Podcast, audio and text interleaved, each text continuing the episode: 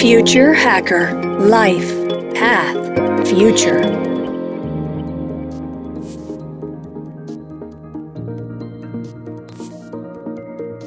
Olá pessoal, bem-vindos de volta a um papo ótimo aqui, um super especialista, o Mauro Castex, sócio, fundador da Oak Journey, uma empresa que hoje do ESG Tech que fica sediada em San Diego, Estados Unidos.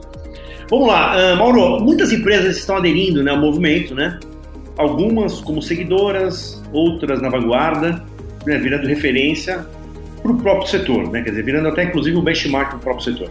Quer dizer, a gente percebe que não está claro quais são os padrões a serem seguidos. É uma coisa que ainda não está um comum acordo para todos, O que dificulta a sua internalização dos modelos de negócio, uma avaliação do valor das ações das empresas, por exemplo.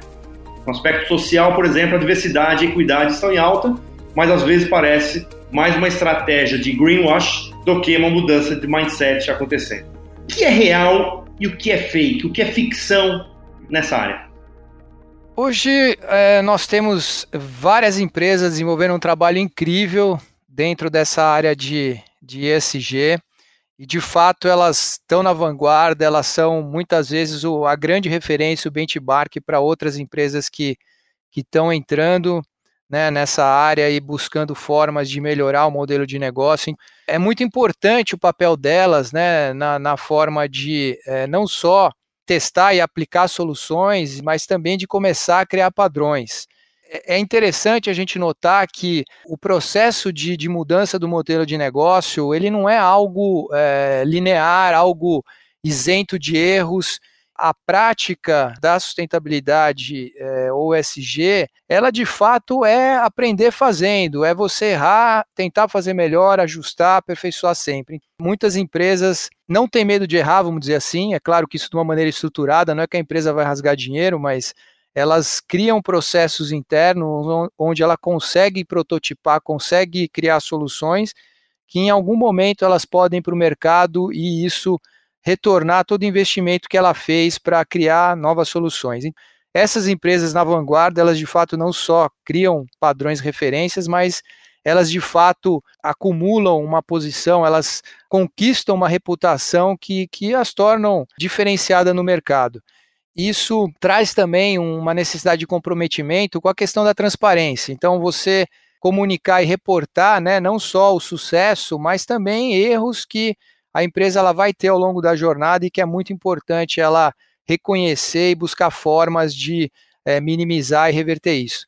Por outro lado, imaginando agora, falando das empresas que a gente pode chamar de seguidoras, que tentam ir seguindo essas que estão na frente ou até mesmo tentando criar uma imagem no mercado de que estão tendo práticas ESG, elas muitas vezes acabam caindo naquela situação que a gente chama de greenwashing, onde elas crente que o consumidor hoje não vai perceber e vai imaginar que a empresa, de fato, ela está adotando uma postura diferente, está preocupada com a questão social e ambiental, mas isso muitas vezes acaba sendo muito mais prejudicial para a empresa. É, de fato, a questão da reputação hoje é muito importante para as empresas e isso demanda não só uma questão ligada à transparência, mas também a você poder criar processos internos onde você vai conseguir desenvolver o seu modelo de negócio de forma a buscar inovação constante, a buscar, dentro do aprender fazendo, você conseguir, de fato, fazer que o negócio seja também rentável e faça com que a empresa e a organização possam se desenvolver. Falar de ficção nessa área é, sim, às vezes, as empresas que tentam maquiar resultados e maquiar ações para parecerem mais ecologicamente corretas ou sustentáveis, e isso acaba sendo muito mais prejudicial para a empresa. Legal, Mauro, você me puxou aqui uma questão interessante, cara, que é assim, o ESG, é a parte do environment, sustainability, e governança, Eu acho que algumas empresas podem, às vezes, estar muito boa dessas três partes, ou de duas, etc. Qual é o conselho que você dá? Por exemplo, uma empresa que ela vá para o mercado quando ela tiver os três resolvidos, ou ela pode ir falar para a sociedade que ela está caminhando para tentar atingir os três desafios? O conselho que eu daria para essas empresas era começar já, independente se é o o E de meio ambiente, o S do social, né, ou o G de governança. O econômico, teoricamente, todo mundo já faz e já fazia, né? Então, a questão desses três pontos que são fundamentais, que de fato são necessários para você buscar sustentabilidade dentro do modelo de negócio, eles são importantes, eles precisam, na medida do possível, serem trabalhados de forma equilibrada, mas o conselho que eu daria para a empresa é dê o primeiro passo, independente da área que ela for, do aspecto social ou ambiental. Tem empresas que têm mais vocação e têm mais facilidade, e isso depende do modelo de negócio, depende da área onde ela está e do setor da economia onde ela está. Então, é muito interessante nesse momento a empresa fazer um estudo de materialidade, onde ela vai poder identificar os temas mais materiais, mais importantes e prioritários para o negócio dela, e isso é feito consultando aí todas as partes interessadas, né, que tem relação direta e indireta com a empresa, porque nesse momento você identifica quais são as variáveis mais importantes. Vai ser o S, vai ser o E, o G, e ela consegue identificar de forma melhor as prioridades e, ao mesmo tempo, identificar os gaps, identificar as áreas onde ela precisa buscar se desenvolver. Eu diria que o primeiro passo é importante não só para a empresa se posicionar no mercado, ter uma postura de protagonismo, né, diante de uma necessidade de mudança que demanda a ação de todos, né, independente das pessoas, das sociedades, das empresas, todos precisam fazer a sua parte. Então a empresa, é importante que ela dê o primeiro passo, independente aí de qual seja a área de atuação. Mauro, vamos dar um pulinho agora, vamos para o futuro, cara, né? Futuro não, né? Vamos lá, vamos passar pelas viagens e loucuras, né, do Elon Musk, que pretendem colocar 1 milhão de pessoas vivendo em Marte. E como é que você vê iniciativas como essa, cara, né? Utilizando, principalmente o desenvolvimento tecnológico para colonizar um outro planeta. Toda essa meta, essa ambição, mas antes de resolver os problemas, né, do mundo onde vivemos, né? Você acredita que a tecnologia pode nos salvar e ajudar a regenerar nosso planeta? Esse projeto é muito, no mínimo, curioso, né? É engraçado que a gente vê muito mais crítica, né? É claro que tem sempre pessoas que são ligadas à área da ciência e tecnologia que veem isso como um sinal de evolução e desenvolvimento, e de certa forma tem um componente importante, mas existe muita crítica justamente com relação a esse ponto que você comentou, né? A gente tem o nosso planeta aqui que nos oferece praticamente tudo que a gente precisa, e a gente querer buscar outro antes de resolver os problemas aqui. É muito interessante isso, né?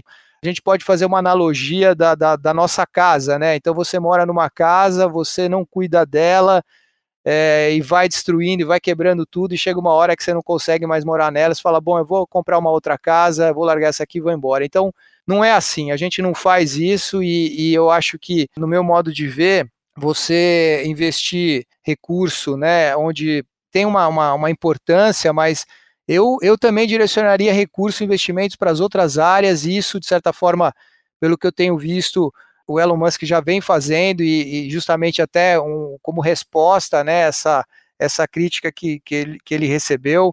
Então eu acho que tem sempre o lado positivo para a gente olhar, mas também a gente precisa entender que hoje a gente tem algumas demandas, vamos dizer assim, urgentes aqui no nosso planeta, e seria importante a gente primeiro tentar resolver isso aqui para depois a gente tentar buscar, né, outras formas mais, vamos dizer assim, emergenciais, e vamos dizer, não é nem um plano B, eu acho que isso daí é um plano C, D, e em termos de alternativas, se você não conseguir consertar, né, todo o estrago que a gente vê hoje no planeta, a gente ter, vamos dizer, como último recurso que praticamente inviabiliza, né, para todas as pessoas. Você vai escolher quem vai, de repente, ir morar num outro planeta, porque esse aqui não tem mais condição de vida. Então, de fato, se você olhar por esse lado, é algo, vamos dizer assim, bem desmotivador, e ele traz essa sensação de impotência, de que a gente não vai ser capaz de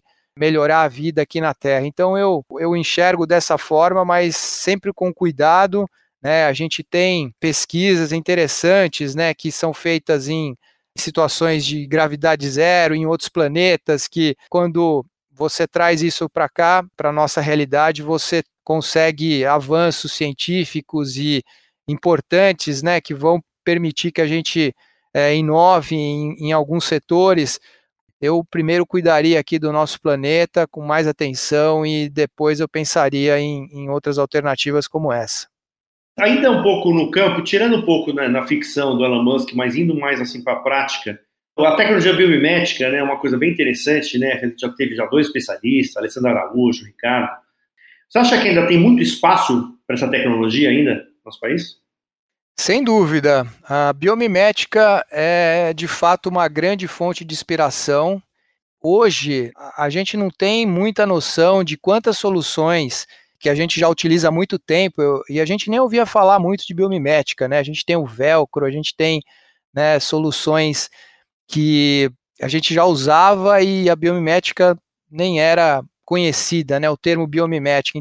É incrível o que a natureza pode nos ensinar em termos de soluções para as diferentes necessidades que a gente tem para o dia a dia, né, e eu vejo a natureza como uma grande escola, com potencial enorme.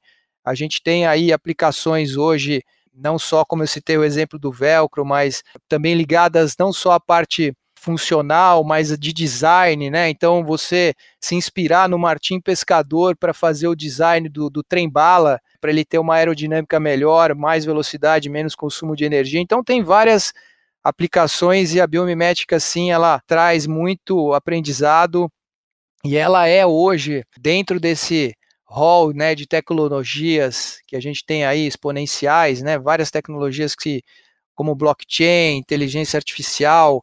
Eu vejo a biomimética como grande promissora em termos de soluções que ela pode criar.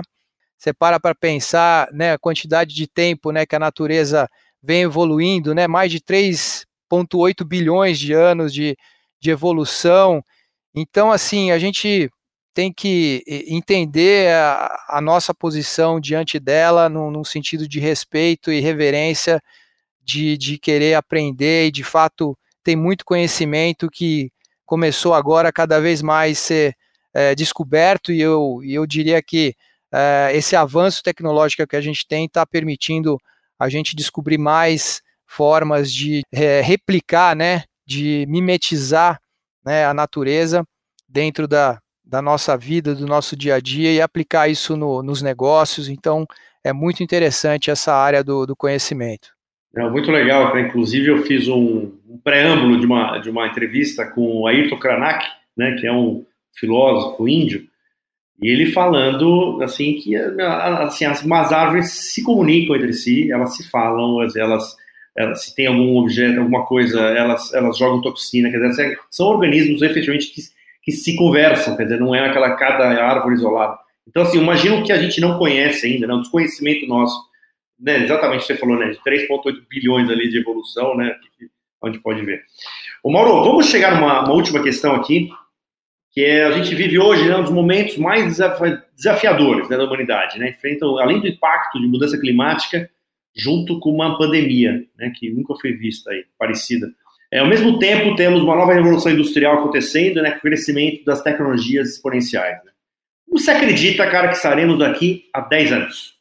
É difícil dizer, né, como a gente vai estar daqui a 10 anos. Eu fico lembrando, né, o início da nossa conversa que você falou do capitalismo natural, né, que há 20 anos atrás, quando eu li que um carro movido a hidrogênio ia soltar água pelo escapamento, naquele momento eu falei, não pode ser verdade. 20 anos atrás e, vamos dizer, hoje, de fato, ela não é uma solução em larga escala, mas ela está acontecendo, né, para vários meios de transporte, não só o carro, mas navios, né, caminhão.